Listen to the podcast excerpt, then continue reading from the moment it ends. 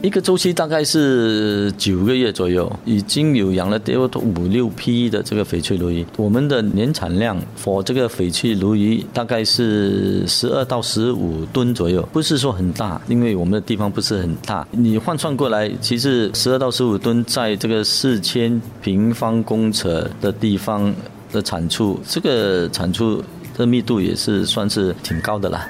黄医生在五年前决定投入渔产养殖业，目前在他的室内养殖场里，有这十多个圆形、超过一米高的大缸，里头养着的都是他和团队所付出的努力。我们的鱼苗来的时候大概是一个 cm，我们的虾苗来到我们的渔场大概是三个 mm。如果你看它的体型，说你开始的那个缸不用太大，那个桶不用太大，很密集，少量多餐，就好像我们照顾小 baby 一样，开始是挺辛苦的。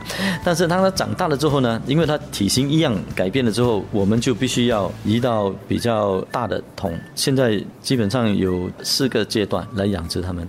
从呃小的桶到大的桶，两个桶、四个桶、六个桶，那么到最后。就是一个就是清洁的那个孔，把它过滤，把身体的那些味道啊这些给排掉。因为它是吃干的饲料嘛，它干的饲料产生一种体味，所以这个体味如果是这鱼马上捞上来，马上摆上桌子的话，肯定是吃不了的。因为基本上你就是在吃那个饲料的味道，所以还要经过一个过程。那么之后啊，它的真正的鲜美的味道就会体现出来。想了之后就研发到，只有怎么样是最好的这种养殖的方法。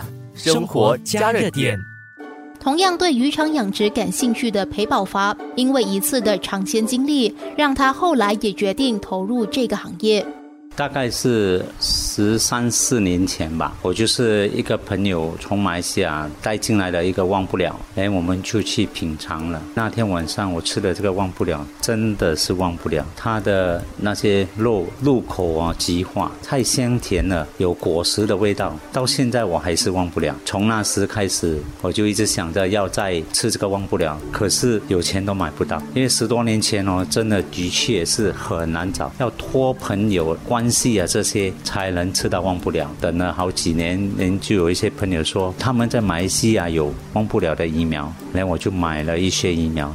只是当时的疫苗实在贵，一支疫苗都整新币四五块钱。我也买，我买了大概是八百支，是养着，养了大概是一两年过后，哪里知道是那个池塘里面它的水质不适合，全部整池的那个鱼都翻肚了。其实我是兴趣嘛，人小时候又很喜欢养鱼嘛，人就尝试一下养，人就养了又失败，失败了我养了好几次，然后后来我就大概慢慢又再。继续的养，养到那个发觉这个忘不了。其实它的鱼本身哦敏感，你的水质不行。他也翻给你看，你喂食的东西喂的不好，他也翻给你看。人要是天气突然间太热，又突然下大雨，他也不行，他也翻给你看。连我尝试了好多年，大概是三年前吧，连我大大的投资就把这里的厂来做成养殖场。首先，因为我知道这个忘不了的鱼对我们身体很好，我甚至我拿去化验过，它的那个胶原蛋白、不饱和脂肪跟那个氨基酸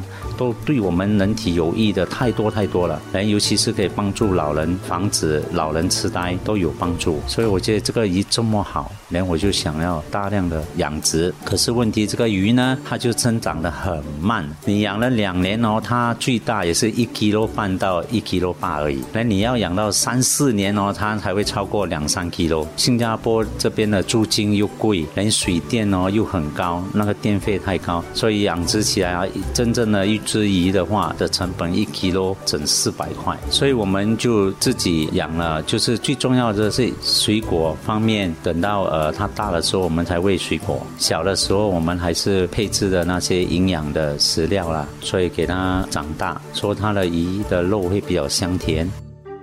宝发经过各种失败后，不断的尝试，才研发出目前的养殖方式。哦，因为那个 filter 的话，我都研制了整两三年。我经过很多，甚至还引进了那些呃 filter，呃，一台都整十多千，结果尝试的还是不行，它的水质还是不够干净。后来我们用最原始、最简单的试试看，哎，反而觉得那个 s e n f i l 的的效果比什么的好。它要好像河流的这样流法，要是你不流法的话，死水的话，它的鱼哦也是很难生长，就长得很慢。而我是失败太太多太多次了，投出了很多精神下去去研究这个鱼，甚至我的鱼池里面本来之前是泥土的池塘，水质的问题，所以我又改成那个洋灰的，做了洋灰，它也出问题。到了现在的成功是，我把洋灰全部。做成那个 fiberglass，就是有成 fiber，所以它不会有细菌，鱼的生病率降低了很多很多，生存力也增强了，所以我们的 waste 就是那些鱼的损失也减少了。忘不了的成功率啊，只是五十五十，比其他的鱼啊都减很多。其他鱼养殖可以从疫苗养起，大概有超过六十 percent。所以现在呢，我们打算自己培植，因为农粮局也在帮忙我们自己培植，从马来西亚引进的鱼。毕竟他们会受到限制，又或者不知道哪一天它会停止。毕竟是鱼是从马来西亚出来，是马来西亚的鱼王，它肯定会终止的。所以我们要尽量想办法自己来繁殖。说呃，农粮局很帮助我们呐，跟我们配合，看怎样啊培植这些疫苗，看能生产更多一点。生活加热点。